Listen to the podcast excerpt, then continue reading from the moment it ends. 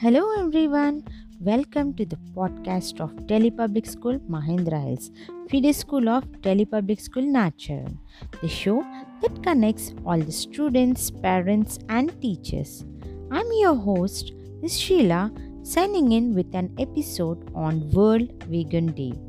World Vegan Day is an annual event celebrated every year around the world on November 1st. This day was first celebrated to observe the 50th anniversary of the British Vegan Society. World Vegan Day was created by Louis Wallis, a British animal rights activist, to raise awareness about animal rights. Apart from that, the day presents a perfect opportunity for anyone looking to adapt the vegan lifestyle.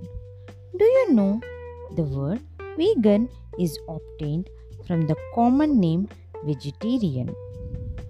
A vegan diet is mainly a plant based diet that benefits health through its fiber and low cholesterol content.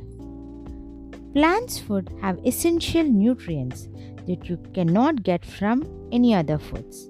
The vitamins and minerals, phytochemicals and antioxidants in plants help to keep our cells healthy and our body in balance so that our immune system can function at its best. So, friends, a plant based diet strengthens our immune system to protect us against various infections.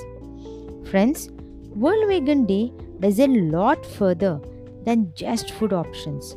It revolves around animal free deodorants, lipsticks, and clothes. So, through World Vegan Day, steps are taken to establish an environment to save animals. Thank you for listening to today's podcast. I hope you got an information about the World Vegan Day and also about the importance of plant food in maintaining our health. Stay tuned for more such podcasts on various topics from our school and Stay safe, signing off.